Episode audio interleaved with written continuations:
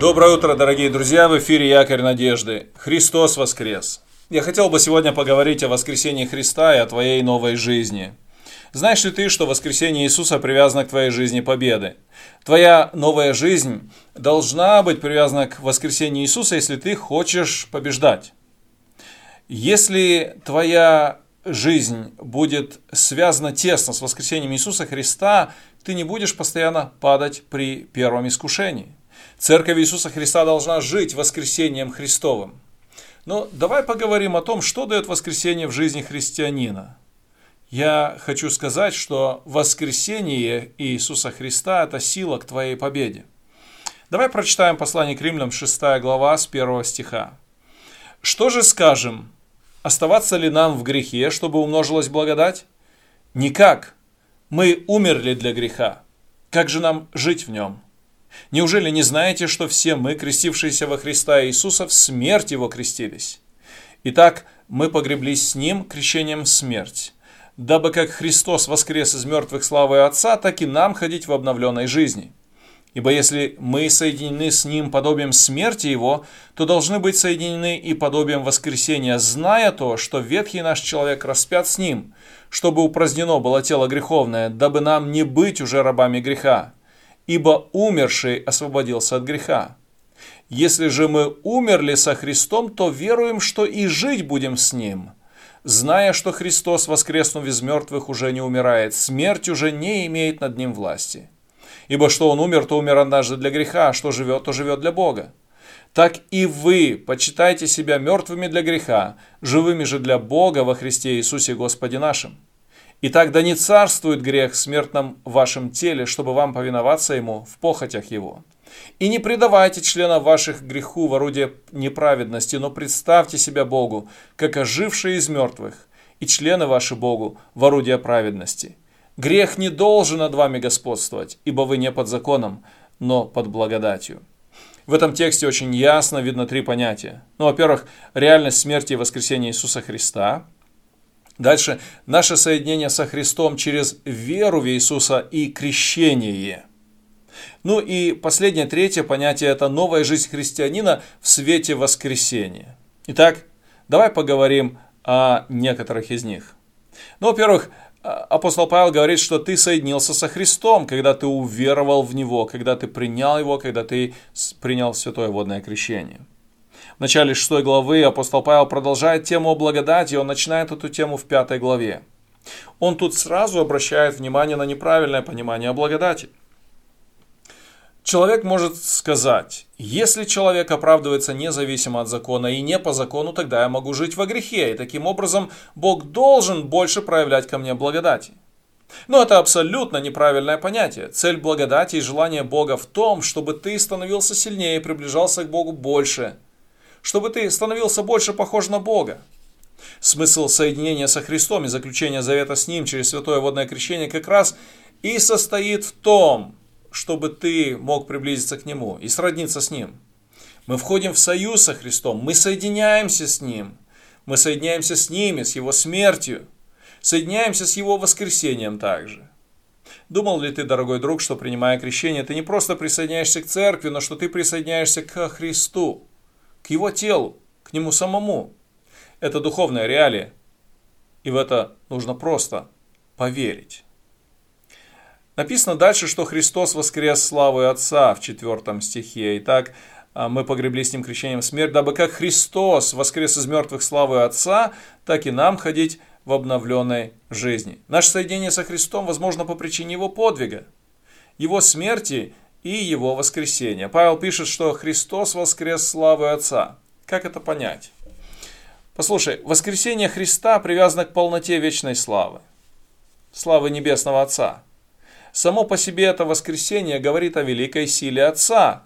Ведь Иисус по-настоящему умер. После страданий на кресте, после допроса, после того, как воины его сбивали, Иисус умер. Он действительно умер. Его бок пронзили копьем, из тела его вытекла кровь, вода. Римские воины были свидетелями его смерти, и они вынесли заключение о его смерти. Иосиф из Аримафеи положил его тело в гроб. На этом, казалось бы, все закончилось. но для Отца это было только началом действия искупления. Иисус воскрес и явился людям живым. Он не только умер по-настоящему, он и воскрес по-настоящему. Он реально являлся учениками, ел с ними, разговаривал с ними и даже общался. Почему здесь Павел говорит о славе Отца? Да потому что по-другому нельзя понять и нельзя объяснить этого всего. Великая сила и слава Бога привели к воскресению. Если смерть говорит о смирении и унижении, то воскресение говорит о победе и славе Бога. Еще одно, о чем я хотел бы поговорить. Мы с вами говорили о том, что ты реально соединяешься со Христом, что Христос воскрес славой Отца. И здесь, исходя из этого, апостол Павел дает а, вот несколько принципов, а, несколько шагов к победе. То есть он говорит о твоей обновленной жизни, как ты можешь жить обновленной, другой жизнью. Христос не только воскрес из мертвых, но его воскресение сегодня имеет силу для тебя. Это правда, и это реальность вне зависимости от того, пользуешься ли ты этим или нет – Апостол Павел в этом тексте дает не только идею нашего союза со Христом и воскресения Христа из мертвых через славу Отца, но он подводит практическому применению этой истины для нашей жизни. Практическая истина, вытекающая из факта воскресения Христа и нашего союза с Ним, состоит в нашей победной жизни. Давайте посмотрим на эти практические принципы жизни победы. Во-первых, ты должен что-то знать. 9 стих 6 главы написано так. «Зная, что Христос, воскреснув из мертвых, уже не умирает, смерть уже не имеет над ним власти». Ты должен это знать, ты просто должен знать о том, что Христос умер и воскрес. Так вот, ты должен знать, что Христос воскрес из мертвых первенец из умерших, Он уже не умирает. Следующий принцип. Ты не только знаешь эту истину об Иисусе Христе и то, что Он сделал для тебя, ты должен почитать или считать. В 11 стихе написано, почитайте себя мертвыми для греха. Так и вы почитайте себя мертвыми для греха, живыми же для Бога во Христе Иисусе Господе нашим. В английском языке э, сказано слово count, то есть ты должен считать себя мертвым для греха. Греческое слово, которое используется здесь, в этом случае, оно употреблялось в банковской сфере. И оно говорило о том, что когда-то люди, когда пересчитывали деньги, они могли посчитать, они могли считать. Так вот, точно так же, как ты реально можешь посчитать деньги, точно так же, как ты можешь пересчитать это все и узнать конкретную сумму, ты таким же образом реально должен посчитать себя мертвым для греха. Еще один момент, о котором говорит здесь Павел, он говорит, ты должен не предавать членов твоих греху, но представить себя Богу. В 13 стихе написано так. «И не предавайте членов ваших греху в орудие неправедности, но представьте себя Богу, как ожившие из мертвых, и члены ваши Богу в орудие праведности». То есть отдай себя Богу, а уступи себя Богу. Не отдавай себя греху, но каждый день старайся отдать себя Иисусу Христу, Богу, для того, чтобы делать правильные дела, для того, чтобы делать Божьи дела. В заключение хочу сказать, ты участвуешь в великом сражении. Это сражение с грехом, это сражение с дьяволом. Дьявол один из самых коварных генералов.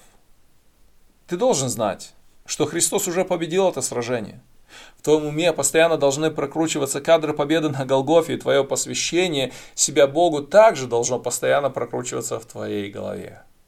Ты должен в своей жизни прожить и применить к себе и своей битве с грехом победу Иисуса Христа на Голгофе. Это война не вчерашняя война, эта война для тебя происходит сегодня, сейчас. Сам Господь борется за твою душу сейчас. Он хочет, чтобы ты принял его победу, он хочет, чтобы ты начал новую жизнь. Если ты не покаялся, покайся в своих грехах, начни новую жизнь с Богом. Прими решение пойти за Иисусом.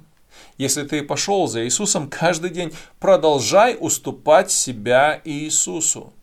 Отдавай члены твои, члены тела твоего, твое тело, твою душу, отдавай Богу. Уступай их Иисусу Христу. Пусть это будет победой твоей жизни. Прими решение. Не уступать греху, а уступать Богу. В жизни очень важно знать, кому нужно уступать. Да благословит тебя Бог, продолжай верить. Пусть Бог хранит тебя. Христос воскрес. Благословение тебе в сегодняшнем дне.